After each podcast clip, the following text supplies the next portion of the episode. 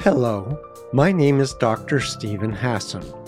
Today I'm honored to do the interview from land whose original caretakers are the Massachusetts Pona Pohag. In these moments, acknowledging the land and Indigenous peoples are important expressions of solidarity with First Nations and Indigenous people throughout time on this continent that we share. Today, I'm honored to have Dr. Cindy Blackstock, Gitxsan First Nations member, professor of social work at McGill University, and the executive director of the First Nations Child and Family Caring Society of Canada, and longtime Indigenous children's advocate. Cindy, thank you so much for doing the second interview with me today on the very complicated topic of mind control and colonialism. You were my guest in late 2021 on the topic of dismantling colonialism, and that conversation continues to evolve. We are broaching this topic today because there are many people asking questions about what's going on in the world. Today we will be unpacking some of this. Welcome, Dr. Blackstock. Well, thank you, Steven, and thank you, everyone. I join you from unceded and unsurrendered Algonquin territory here in Ottawa, Ontario. Um, I think one of the key messages is that this whole idea of propaganda that's familiar to many of us, we've known it's been out there, but we haven't always considered how it affects some of the most serious human rights abuses around the world.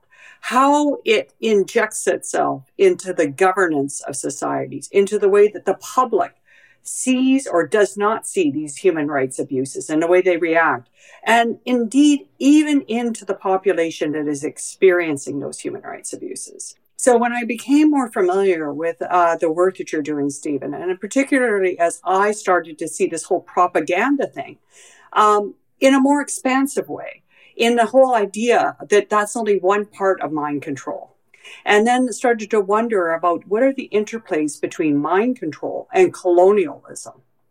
And how has that shaped the relationships between Indigenous peoples in Canada, but around the globe, and the way that we interact with the public in the state? And is it one of the keys to kind of better understanding that, to kind of liberate us from mm. those bad, unhelpful patterns of the past so that we can truly recalibrate in a positive direction towards justice, towards respect, and towards um, reconciliation.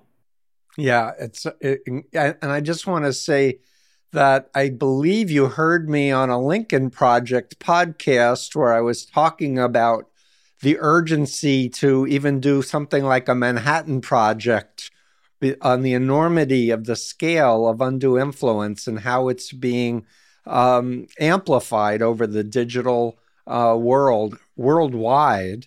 And I also want to just state categorically I am a white male. Uh, I'm 67 years old and I grew up in the Cold War. So I had a lot of indoctrination and yay for America. And yeah, we need to fight the communists in the Vietnam War. And you know, yeah, it was terrible what happened to the Indians, but everything's okay. And I, I, I confess my profound ignorance.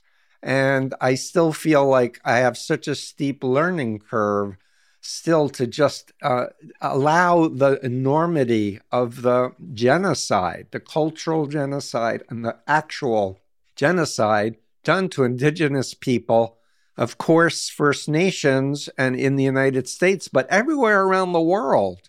It's just helped me see a bigger picture of history. And on a on a simplistic level, um, it's kind of predator and prey. You know, it's it's people who think they're superior and maybe they have superior weapons, but they impose their will, their ideology to steal the land, to steal resources, and to enslave and try to brainwash uh, people to their language and their culture and to, to turn their back to their own. But I think it's failed to a large extent because Indigenous people have been finding their voice more and more. And we're in the midst, I believe, of a historic compensation agreement that it, I'm hoping the Canadian government will finally honor. I think the lawsuit was won years ago, but the money the compensation money has not been delivered. So, can you bring us up to date on on your work and what's happening in uh, in First Nations? Sure. So, part of this kind of indoctrination has been being, uh, making uh, Canada's really apartheid public service delivery to First Nations uh, almost normalized in society. So, what happened there is that the federal government would fund First Nations public services, but at far lesser levels than everybody else you know, um, a lot of our First Nations don't even have clean water to drink. Uh, you would go, mm-hmm. your kids are going to school, and schools are underfunded by 50% compared to other kids. And this is in the wake of the residential schools, which only closed here in 1996. And uh, some of your listeners will be knowing that uh, thousands of children died in those schools from abuse and from uh, poor health practices and everything else. So the trauma of all that May I interrupt you for one second? Forgive me, but for our listeners who may not understand, residential schools were were part of an, a systematic religious conversion indoctrination like Chinese communist brainwashing, but in many ways worse. Um, and th- these schools have been set up all over the continent and uh, children were raped, children were beaten, people they're finding bodies all over. So I, I just I just don't want to assume our listeners understand when you say residential schools and the and the issues involved. This was a very deliberate act to Absolutely. brainwash indigenous people to turn their back on their culture, their language, their families. Children were stolen from their own families. It's outrageous. I'm yeah. sorry. But- no, it's true. Like you would be, you would be a parent and uh, the RCMP, our National Police Force, uh, and other police forces would come up and round up your kids. You wouldn't even know they're gone. They were out playing and all of a sudden they're gone. And then they're put into these horrible places, which were called schools, but we were much more like um, death camps, to be frank. Uh, you were more likely to die in one of these schools as a child, a First Nations child, Metis or Inuit child, uh, than a soldier was in the Second World War. Uh, that's how dangerous these places were. And they called them schools as part of this prop, this this mind influence, right? Oh well, it must be just like a boarding school where the rich kids go, right? Uh, they weren't schools. They really right. were the, exactly what you're talking about, almost like a cult kind of thing happening. Like I'd say it's a, it was cultic. Yeah, yeah, I would say outright that it was authoritarian cultism at work. So, um, what happened in the wake of that, 1996? The government says, "Oh, that was bad. Okay, we'll apologize." Uh, but it continues to underfund the services across mm. the board. So uh, we litigated against Canada along with the Assembly of First Nations, our national First Nations political organization. As you mm-hmm. point out, 2016, eh, the Canadian government's found racially discriminating against these kids under our laws and told, you need to stop. They don't stop. they send out a bunch of ministers, tell the public everything is going to be good. We love Indigenous kids um, and then they don't comply. So we've had 21 non-compliance orders against the Canadian government since 2016. Um, the non-compliance has been linked to the deaths of children and the unnecessary family separations of thousands of others. And finally, with the um, the news hitting the headlines about the children in the unmarked graves, along right. with profound and very public legal losses, the government was forced into a place where they finally had to do something late this fall. So now they've said, okay, well, we will pay compensation for the kids that we hurt. And we will do something about stopping the discrimination that's still going on. And this is the first time they've even admitted that discrimination is going on. Part of this mind control and influence is saying, oh, don't worry, everybody. It's all in the past. Everything's good now, right? Um, and so they finally admitted it's ongoing but we're still finding uh, that they are still trying to protect themselves. They make themselves the victim, right? That's the other part of this. It's like you don't recognize how much we care for you and how the hard work and all the hours we're putting in for you. Uh, instead of focusing on what the, their own courts have found to be willful and reckless discrimination in the worst case scenario. So that's the piece we have to do is stop the discrimination, and then we have to stop them from doing it again. And this is where your work on on hmm. uh, the influence continuum is so important. Mm, thank you. I, I I hope that my work can evolve to the point where uh, experts like yourself, indigenous experts, can translate the the the theories and the science to really help people recover from generations of trauma. Can you talk a little bit about what what it's like, the psychology of an indigenous person in 2022? Well, I, you know, as you started out, I think really think I give a lot of uh, homage to the intergenerational strength of Indigenous peoples and their distinct cultures to have endured this kind of colonial, and that residential schools were only part of it. There right. was the starvation. There was uh, uh, kind of a, a, permit system. There, you were only allowed off the re- reserve with a permit. There's this ongoing, um, purposeful. Um, lack of education of the public in the school in in in mainstream schools so they knew nothing about this. So it was a very toxic thing. But as a result of residential schools you can imagine the pain of having for over 100 years your kids removed from you and put into these places. And if you resisted they would arrest you and they would throw you in jail and take all of your children. So a child was taken at 5 and they would be only quote return to you at 16 but at a very different person and often full of trauma right? So we need to get at that trauma. That wasn't something we did to ourselves. It's something the canadian state and the churches together did mm-hmm. uh, to us. And then canada on its own continued it after that.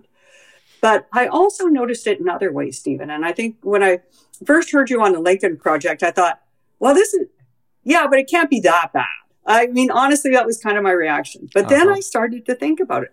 And I thought, thought about my own behavior in this legal case, where I had consistently presented evidence to the government of Canada about the inequalities and the solutions to fix it. I involved them in all of that work and they agreed with it and they still didn't do anything about it. But I kept on throwing more and more and more evidence at them. So I had to step back and say, what is it about my way of thinking of relating to the government that was problematic there? And then, uh, so I started to think, well, it's not about them not knowing. It's not about them not having the solution. It is about them choosing to discriminate against children regardless of the harms, including when the children die.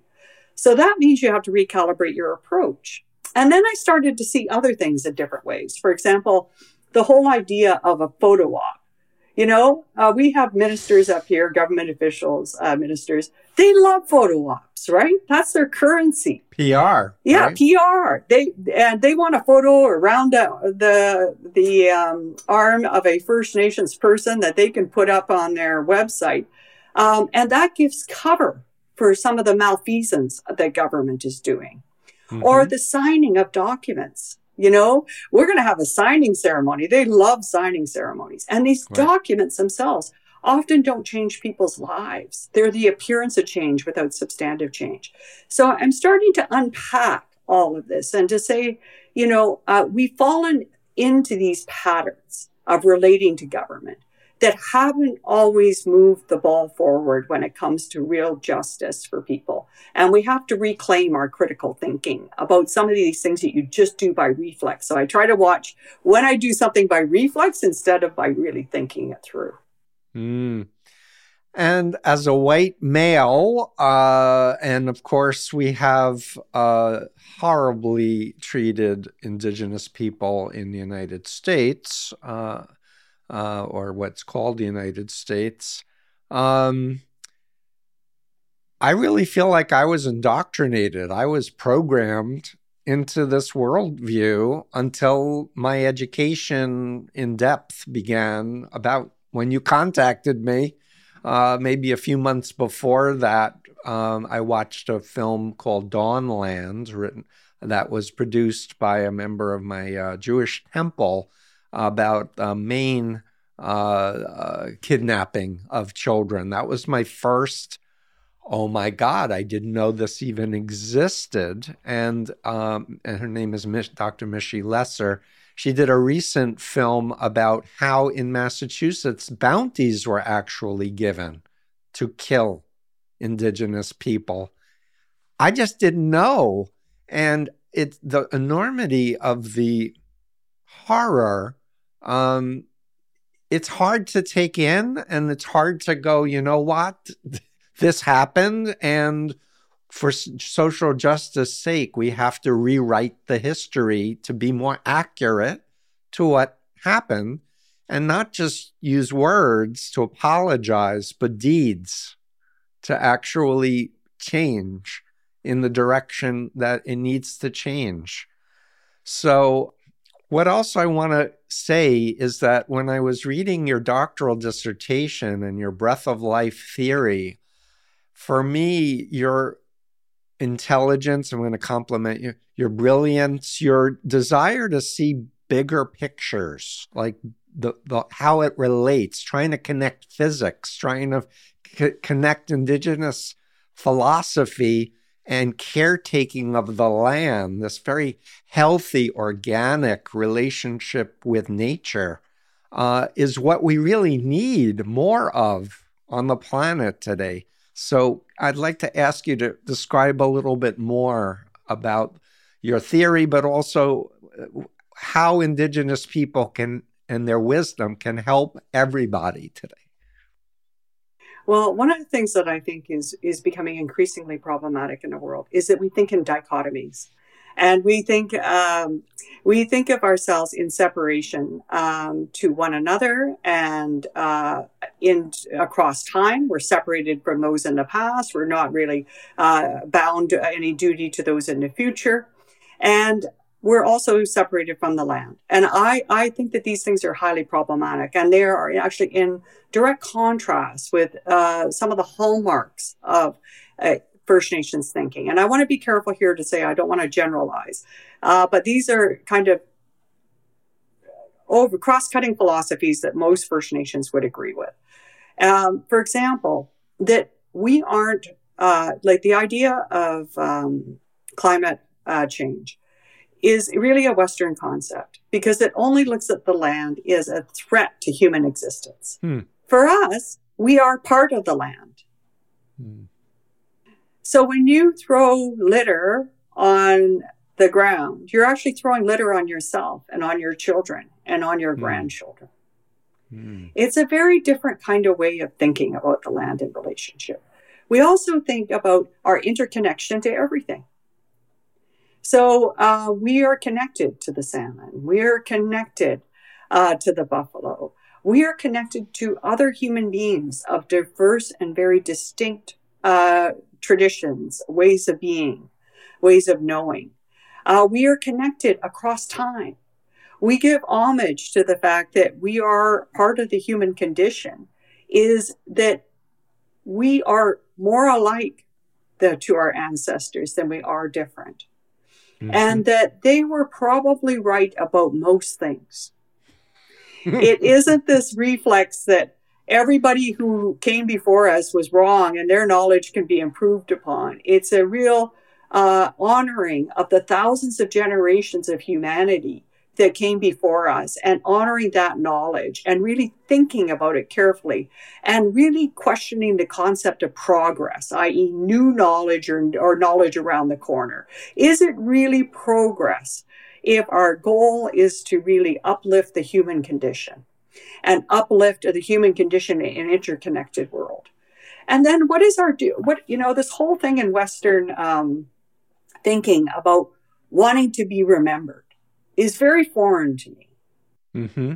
You know, like the idea that you can actually be remembered seems to me to be a really uninformed kind of thought. Because when I think about like a hundred years ago, there was, you know, a, a, a billion or so more people on the planet. And I ask people, name five. you know, like we, we will most likely not be remembered but we are the echoes in someone else's lived reality. So mm. in every second, we make different choices. You know, am I going to take that plastic cup Or am I going to bring along my, my thermos and just refill it? Mm. Uh, hmm. am I going to be kind to this person? Even though I'm feeling kind of crabby? Am I going to um, decide not to buy that item, even though I really want it? I really don't need it. And maybe hmm. I'll donate that money to the people of Ukraine or others who are suffering human rights abuses around the world.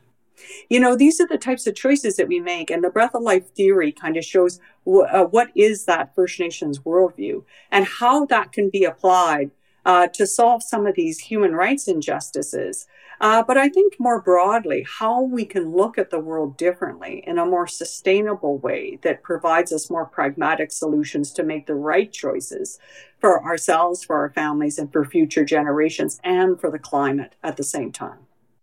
Yeah. So, wow, there's so much to unpack, but I want to start by just saying there's a real qualitative difference between wisdom and information and and history and modernism.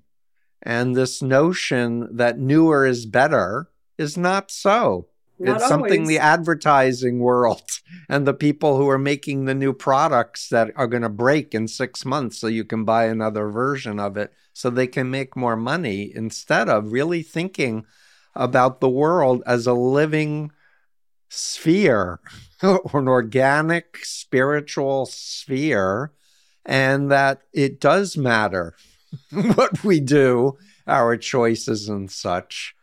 I want to also highlight, uh, if I remember your your theory correctly, that uh, you you think about seven generations of your ancestors at all times is in the back of your mind, and seven generations of your future children and I feel like that's such a vital thing that's missing that we're not children centric. We're not thinking about what are, what kind of world are we giving our children and our great grandchildren and our great grandchildren, and just to have that kind of humility.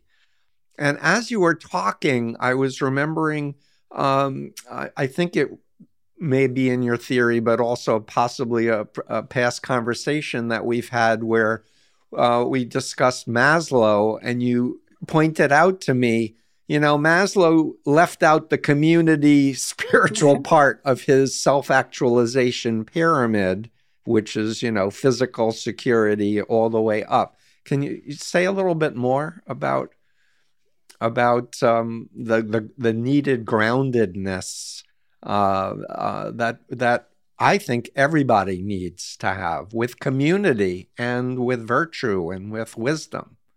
Yeah, I, I really, uh, for me, it's it's really essential because I think this allows us, and part, it kind of speaks to your idea of of avoiding mind control, is that when you look to the past and you think about, first of all, what is what is really important in life, when you you get rid of all the trappings of things, right? Really, you get down to the basics which are, um, you know, trying to live your life as a good person.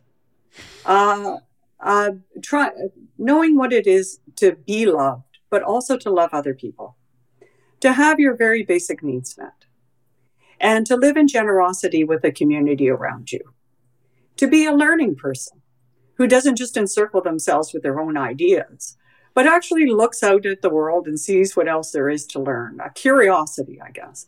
You know, these are some of the basic things that you get, right? Um, and I think that a lot of that stuff has been already lived experience from those who came before us. Right. And that's why I always, when I'm puzzled or I want to know more, or if I find myself even worse, getting entrapped in these things, like I need that latest new and improved, then I think, maybe I should spend a bit more time thinking about this. Mm. Um, because new and improved is only new and improved for those who don't even think about the past. And uh, that's why it's such an easy selling mark. Uh, mm. I find a lot of new and improved is not really new and improved, right? 100%. Um, and what we're doing in this kind of technology circles, we're actually inventing machines that we're not neurologically or biologically able to manage. And uh, that's the piece that we're setting in, in play. And I think that's very dangerous. And this is why we need to think seven generations ahead.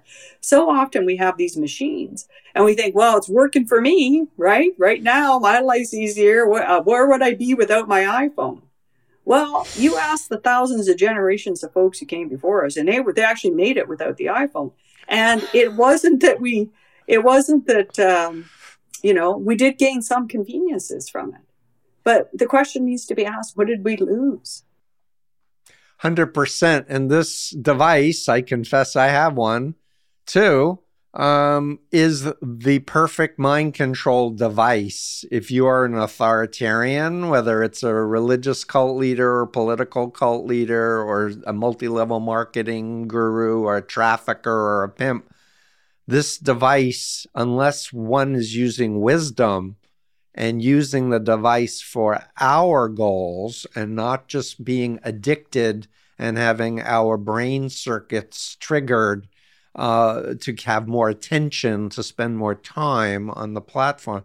Unless we're in control of our minds and our bodies, we're in, we're lost. I think the, future looks very bleak unless we can have a, a revolution of, and an evolution of consciousness, including that groundedness in community and values, spiritual values, um, that we don't do to others what you don't want done to you. I'm of the Jewish tradition, and that's that's Hillel's teaching. Don't do to others what you don't want done to you. The rest is commentary. is, is yeah. part of my my uh, my history's uh, wisdom, um, and even if you don't feel like doing the right thing, you do the right thing because it's right, because it's expected as a member of the community. And what I'm seeing, and I, it was echoed in the convoy, you know, rhetoric and stuff, is my freedom is more important than the public good. my my personal need to not have a mask or not have a vaccination is more important than saving other people's lives. That is so bogus. It was bogus. And for your viewers, I, I live and work in right downtown Ottawa where this nonsense was unfolding. And um, there was a couple things. One is is that the, there was movement jacking happening, where uh, and that's uh, for your listeners who aren't familiar with it. It's kind of like hijackings were in the past. You know, you have a bunch of folks going on on a trip somewhere, and all of a sudden somebody commandeers the airplane or the bus and holds you hostage. Um, well, in movement jacking, what we have are white supremacist movements, anti-Semitic movements, other uh, types of uh, those types of misguided movements they will come in and they will use this idea of the uh, vaccines or masks as cover for their real aim. So there were anti-Semitic flags, there was a Nazi flag flying around. Uh, there, and they would they'll use things. They'll use the word protest. They'll actually do as Lincoln said, use the Ghost Dictionary and weaponize words like freedom. Uh, yes. in to be able to kind of further their causes as part of this mind control and influence continuum kind of work. We saw that just all over the place. And they would call it free and they would want you to call it a free uh, free protest so that you actually reinforce their thinking so you know when you are you, when you would say well you're not free that just reinforces their frame what we needed to say is that you know what you are occupiers uh, you are lawless uh, right. uh, you are um, arguing for white supremacy and uh, just stay away from that whole debate. And you know, like the science speaks for itself. Uh, they were, um, I think that that was a that really brought to Canada that the experience in the United States of QAnon and the big lie is not something we're immune from. Yeah, and I just want to go out on a limb, but that's my life work for 45 years to, you know, speak truth to power, etc. I really want to name uh, the Koch uh, industries, Putin, the Middle Eastern oil, and and and and and billionaires that want to uh, make more money by keeping fossil fuel you know prices high well have let's have a war and then we can jack up the prices and make more money because we can and uh, white supremacists. And a colleague and friend Dave Troy has been doing a lot of historical connecting the dots over the last few decades. And a lot of the, what's happening today is actually the same bad actors from 50 years ago who think whites are you know should be supreme and that black people indigenous people are inferior they actually have this ideology in their head they also many of them think that women are inferior to men and that gay people are inferior to everyone else. So they have this very rigid black and white, all or nothing, good versus evil ideology. But because of their money and their power and their influence, uh, that they have strategically advanced over decades to dismantle laws protecting the land, protecting environment, protecting, you know, checks and balances of power, uh, buying lobbyists in my country to influence uh, legislation, even writing the legislation that they hand to the politician to introduce. We have to we have to call out the bad actors who are intentionally spending the money on PR, organizing psyops, deliberately manipulating our data and and and platforms. Um, but by having that knowledge, we can step back and it makes sense what's happening. It's wrong and it needs to change. But until we can correctly diagnose what's happening, we can't set about working for a solution. Right. I think you know, and you can check me if I'm if I'm wrong about this because you're the expert in this area. But when it came to mind mind control, and I was, you know, walking by some of these convoy members and hearing what they're saying, it actually looks like they're really stupid, right? Because uh, all they are is an echo chamber of their own reality. And they they to- they they refute they by reflex flush away any kind of evidence to the contrary. They can't have a conversation about it. It's a shouting at you. And I think that that's one of the hallmarks of when actually uh, mind control and colonialism and other things have really gotten embedded and infused in yourself. Is it takes otherwise thinking people and it reduces down your world. So all you see is this and all you can operate in is this. And there it feels like you're more powerful in that space. That's the seduction of it. But really what you've done is you are in chains. Your mind has been chained uh, by others to use for other purposes and i think that that is something that i see in colonialism it's something i saw in a convoy it's something I saw play out in the United States. And of course, this is something that's been new, but that it's been uh, it's been empowered by these devices, right? Um, Now, just sitting at home, you can get all kinds of stuff that you think you're choosing on the internet, but it's actually all these algorithms making choices for you, feeding that same information. So your world gets smaller and smaller and smaller, and you feel more powerful and powerful and powerful as you come to people who are just like you and think the way that you do.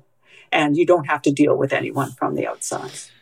Yeah, so much to say, but I, I guess I want to, uh, for those may, who may be listening to this uh, and to my story for the first time, uh, I got interested in this subject, Cindy, because it happened to me. Mm-hmm. I got deceptively recruited into a front group of the Moon Organization and turned my back on my family, my religion, my country, democracy. I became a, a right wing fascist. Uh, and I, I want to also share that yesterday, uh, my professor, who was the one I credit for telling me, you need to do a doctorate and you need to do a quantitative study on your model to see whether it has scientific validity, and I will supervise your research. Well, he presented yesterday, um, uh, actually on Wednesday of this week, about he has a, a very advanced model of developmental psychology, and and we discussed about how this mindset re- regresses you to a yeah. lower stage of development to more like a child. And so you're not reasoning like an adult anymore. and you may follow an authority figure that you're afraid of and you're afraid to be who will punish you. But you're basically not acting like a, a, a developed adult human being. Yeah. And then part of that is the work that you're talking about is how do we get out of that, right? If you're there or you have a family member who is there, um, then first of all, how do you safeguard against it? But then second of all, if a person, you know, because it is, it just happens so incrementally and none of us are immune to it, right? I talked earlier about my own experience, throwing all this evidence, doing all these behaviors that weren't right. really moving the ball yet. But, um, you know, one of the things that I think sometimes is frightening, it can happen on a very mass level. But the intervention to it is, uh, it appears to me, be much more on the individual level. Uh, and I'm wondering, like, that can feel pretty daunting when you have so many people in these, like, QAnon movements or the convoy movement. Yeah. Um, is that really the only option? Is to kind of start asking questions and being curious about the person and helping them unpack the rest of their wonderful humanity and start them thinking about this and engaging in conversation without judging them? So my my thinking is a complex systems thinking, and I know that you're familiar with the idea of instead of thinking on a linear level of A causes B causes C, to think about reality from the microcosmic to the macrocosmic and increasing feedback loops and decreasing feedback loops. If one is thinking that way. I think we need to do multiple things on multiple levels, including an intervention with educators, with media people, with politicians, mm-hmm. with business, with tech, but and develop um, preventive inoculation efforts like a public health approach, inoculation to prevent, intervention methodology to uh, to to help uh, folks who've been co opted and then recovery services. And so, what I found from my work of 45 years helping people exit, I mean, I was working on a family level, basically clinically. So someone would call me, my son, my daughter, my mother, my father has gotten co opted by this cult. What do we do? I would coach them. Or people would read my books or hear me on TV and then contact me and say, you know, I've been seeing regular therapists, they don't have a clue of how to help me, something like that. But I do believe that love is stronger than mind control, like the real thing. Because when you're in a cult, they say they love you. They say you're part of their family. They say that that you know uh, they, that they're they're part. Uh, you'll be you'll be taken care of by them forever.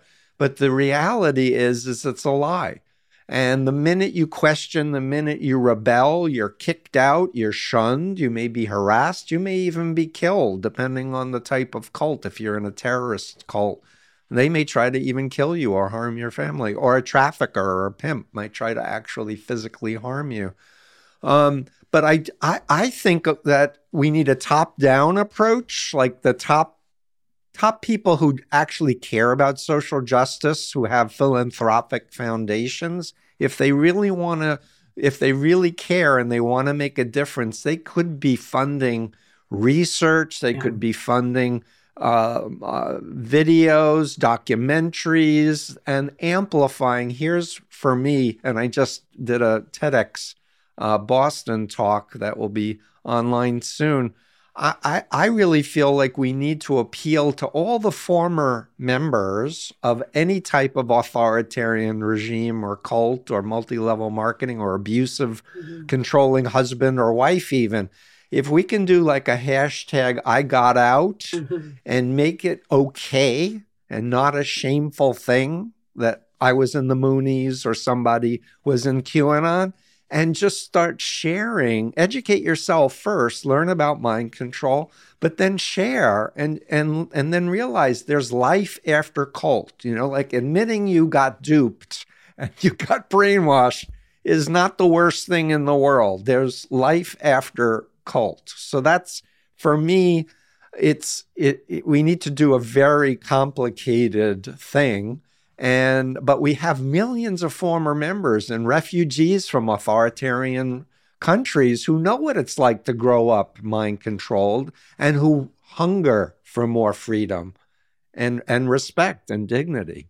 And I think part of what we uh, like, I remember uh, going to university in seventies and eighties, and you know there was a bit of education around. Well, watch out for the Hare Krishnas. You know they'll be in the libraries looking for you when you're stressed out. Um, but what there wasn't a good conversation about is that this actual kind of influence can happen on a societal level, uh, at an organizational level, at a movement level. That it's not just something that happens to somebody who's having a hard time, that it actually can ha- infuse itself in much more uh, devastating ways uh, on a societal level. And we're seeing that in Russia right now, where people, uh, all the dissenting opinion is being criminalized by Putin. Uh, so the, the, Russian public are receiving, oh, nothing.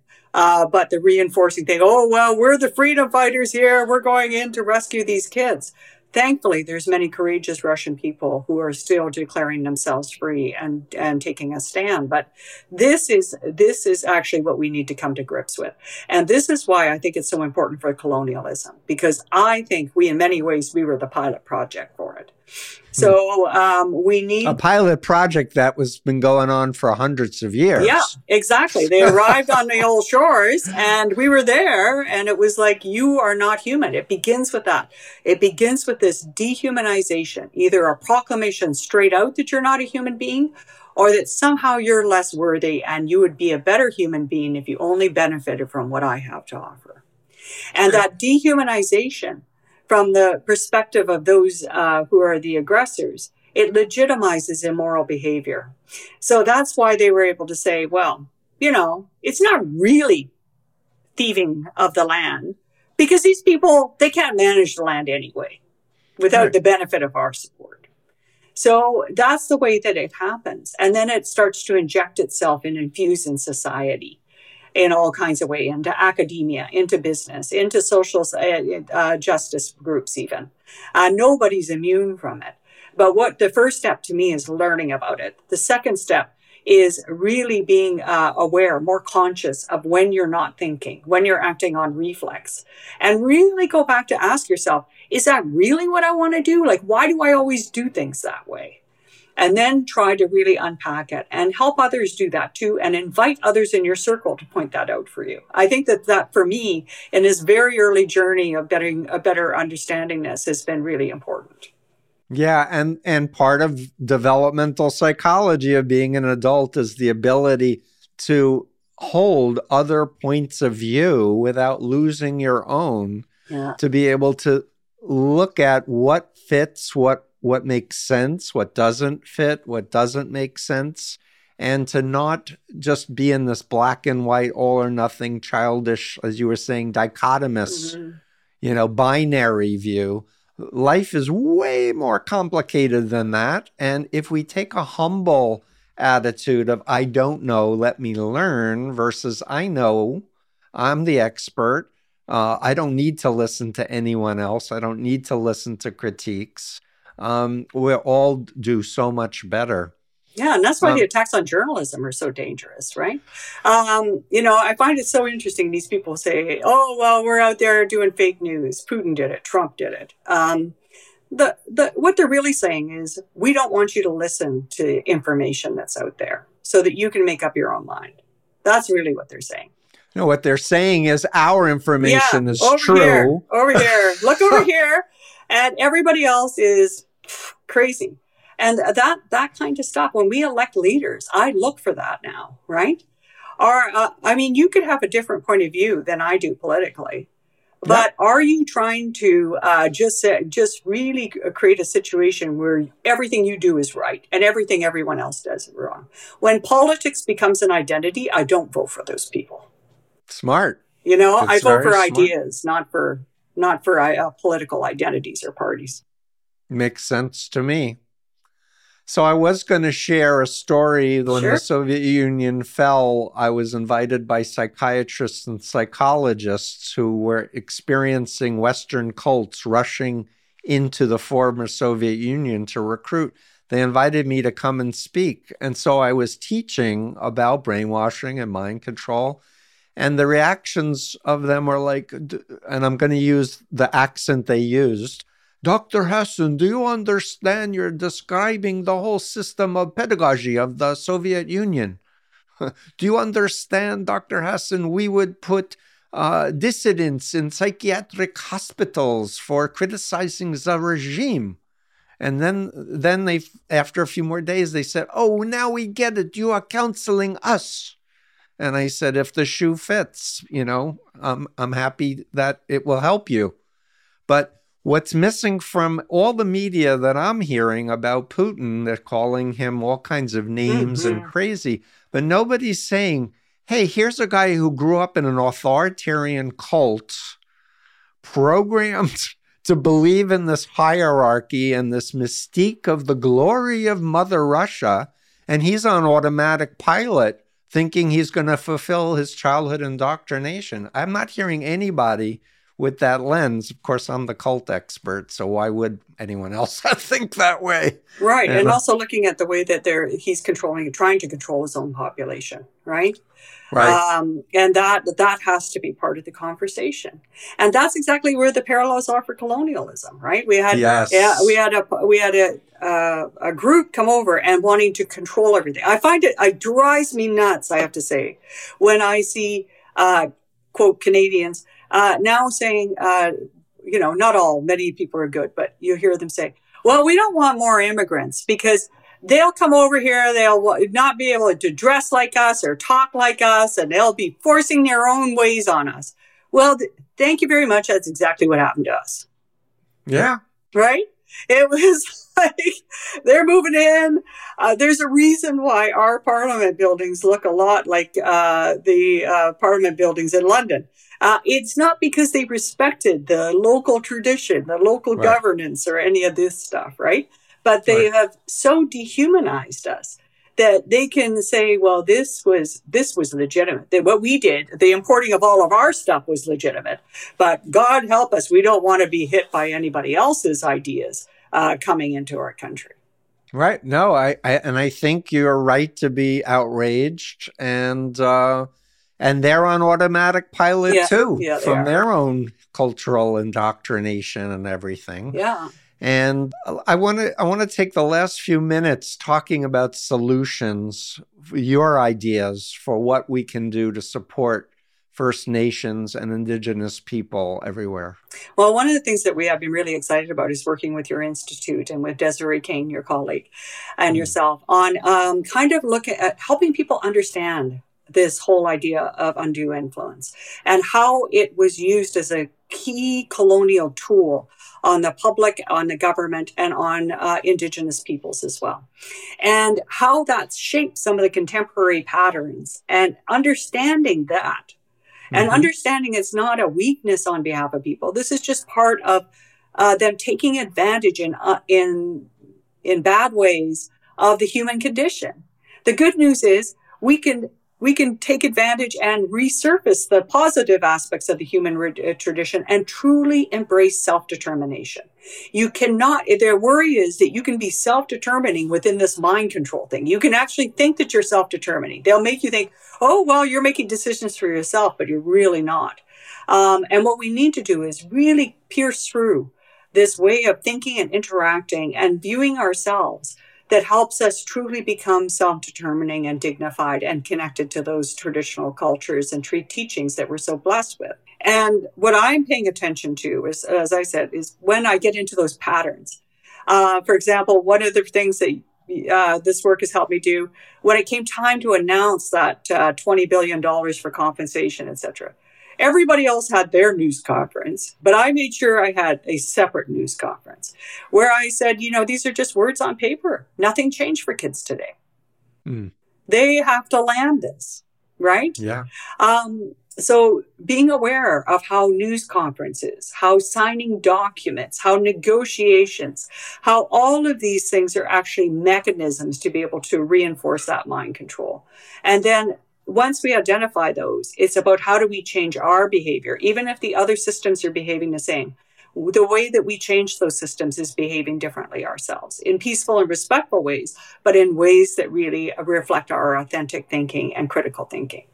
Yeah, no, I, I agree a thousand percent. And I think because I work with people born in cults. Uh, for example, I interviewed a psychologist, John Dehlin, who is a sixth generation Mormon who uh, was excommunicated by the Latter day Saints because he spoke out for gay rights, and so many people were committing suicide and such. Um, and he said, You know, I didn't understand the history of Joseph Smith. I didn't understand that he was a fraud, that he was convicted. You know, and and for him that that that he would he was lied to by his church and six generations of lies, but he had the courage and the integrity to to say, you know what, this is not okay. Yeah, I I, I can't support this lie. And I think that's the thing where, like, when you stop being curious about the other about other ways of thinking, you know, Annie Leibovitz has this great kind of saying. She said, uh, "Listening is not the opposite of talking; it's the opposite of waiting to talk." You know, when you create those things, you're already, you're not really listening to what they're saying. You're thinking, this is going to be my response. Now, what I'm trying to do with the benefit of this kind of information is to really listen, to not just reflex back with a response, but to actually uh, be curious. And instead of saying a defensive statement, to actually uh, be curious and ask a question. How did you come to understand that? That's interesting. How did you come to understand that? It's a what you just said is so important for everyone to understand. Uh, active listening is one one way of describing it, where you're not formulating the response while the person's still talking, but just really being patient and and and entering their world, like entering what do they mean by that, and and allowing it to sink in before responding. Um, and it is a learnable skill. It's just not practiced in this fast paced world where everybody needs to react. And I can tell you for myself, I've learned the hard way about picking up and doing damage control because I wasn't thinking and listening and patiently reacting, but doing something, you know, quickly. And I, I, it's it's a work in progress for me too. And I apologize because I interrupted you a couple of times. That's another habit I'm really trying to uh, deal with. Um, but I also am thinking so fast, but I also am trying to put my mind in the uh, the listener's uh, place. Do they understand what residential schools are? And I wanted to make sure they did because it's such a pivotal, pivotally important cons, uh, uh, uh historical fact that, uh, of what's what's happened. Dr. Cindy Blackstock, you are so special. I'm so grateful that we've made this connection and that you are my teacher. And yes, shout out to Desiree Kane, who is continually, you know, teaching me. And uh, and I just recently spoke with her husband, who does a lot of work with young people uh, on the reservation. And he told me something I hadn't heard before, which is at least in the United States, 70% of indigenous youth are living in cities and not living in reservations. Mm-hmm. I didn't know that. And and just trying to think how to take modern technology, the wisdom of indigenous uh, uh, past, and what the future is going to look like, I'm not, I don't know. All I know is if I can help empower other people to be part of a movement to help the world, help your tribe, help, you know, uh, countries and worlds realize this kind of predatory prey you know, you either eat or be eaten. That's how Donald Trump was raised, according to his biographers. That kind of that kind of person who's a malignant narcissist is a danger to everybody. Yeah. And and and the other thing that i uh, it's kind of coming together with me is that when people live in community in a in on a reservation on a tribe they're accountable to their neighbors like they can't get away with crap much because people will call them on it right But in this digital age where people are isolated, living in apartments and different houses, and they're separated from their birthplace, etc., we're missing all of that human um, power and wisdom. Right. And one of the dangers of social media is the uh, anonymization of it, where you can go on there under, you know, I'm uh, XYZ123. And that then unleashes all this venom from these people. And often it's, uh, by the way, a very small group of people who are these trolls, but they're very prolific and their whole idea is to really um, disrupt conversation, to really uh, inflict uh, you know, doubt, blame, hurt onto other people. Uh, but that that creation of spaces where people can be free of any accountability, uh, because they can go onto these spaces uh, as an anonymous person, is very problematic. And that is one of those pieces that we have to think about. Is that actually a good thing? It's not a good thing right now. So how how is it going to be a good thing 50 years from now? Right? It's yeah, being weaponized the, for bullying and everything else. Thousand percent. The other side of that is we we don't have proper data privacy legislation to protect all of our histories online that are being collected in the dark web and then weaponized with algorithms and AIs and bots and and etc.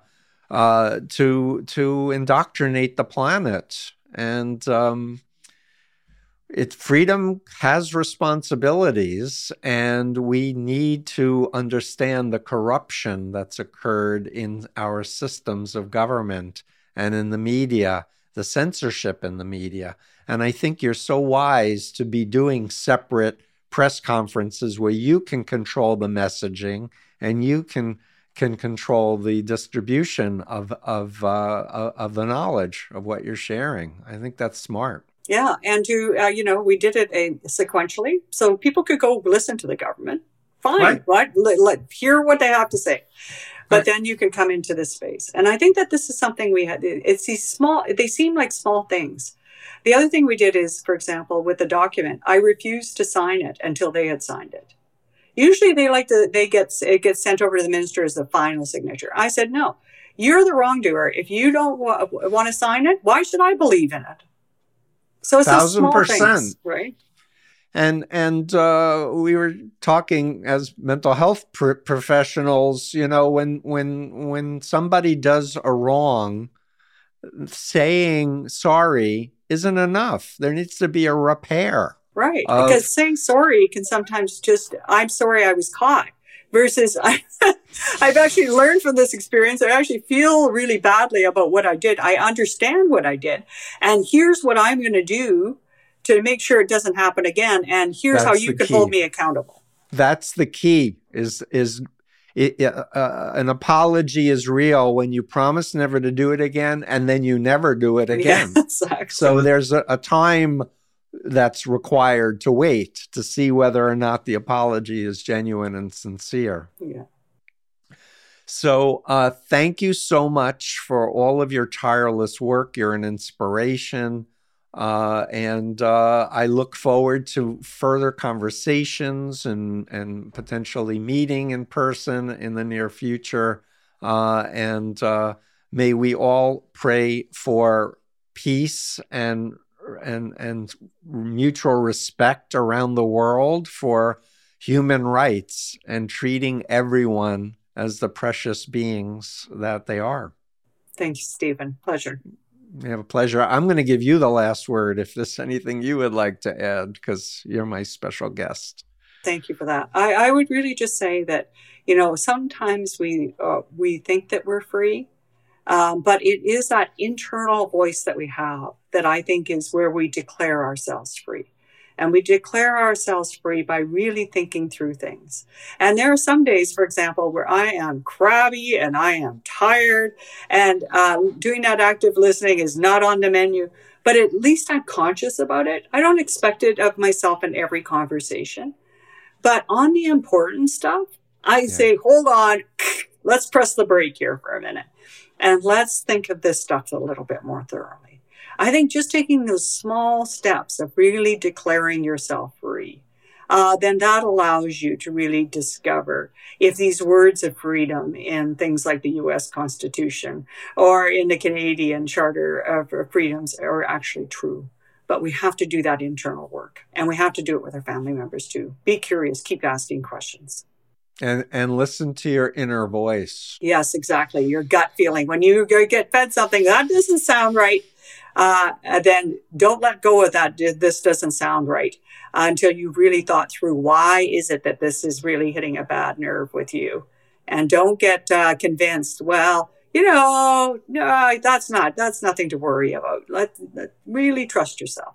And I would just add if you realize that you have been duped and you are yeah. part of something that's evil, something that is so opposite your values, you can leave. Exactly. Okay. That's not declare the wonderful thing about declaring yourself free is you can do it. And it's that's one of the greatest things of strength. It really is. That's when you become self-determined. Yes. Uh, so um, and all of us have been down those pathways. It's just a question of how far are we down the road before we do that, declaring yourself free. And I have so much respect for people who have traveled that road and have said, look, oh my gosh, um, this isn't who I am. And uh, I'm going to do something pretty courageous to, to re embrace me as a person. 100%. Thank you so much. Thank you. And uh, we'll talk again soon. I look forward to it. Take care. That's it for today's episode of The Influence Continuum. I've been your host, Dr. Steven Hassan. Theme music for the podcast by Nasser Malik. To read in depth articles about influence, both positive and negative, visit my website at freedomofmind.com. On Twitter and Instagram, my handle is at cultexpert. If you want to develop a comprehensive understanding of these topics, I highly recommend my books Combating Cult Mind Control, Freedom of Mind, and The Cult of Trump, in that order. These books are a culmination of 45 plus years of experience and will really help you fully grasp the complex web of undue influence. I also have a three and a half hour online course titled Understanding Cults The Basics, which can be found on my website. If you're a former cult member, I congratulate you on your bravery, invite you to use the hashtag IGotOut, and join our online community at igotout.org. Thanks for listening, and remember, love is stronger than mind control.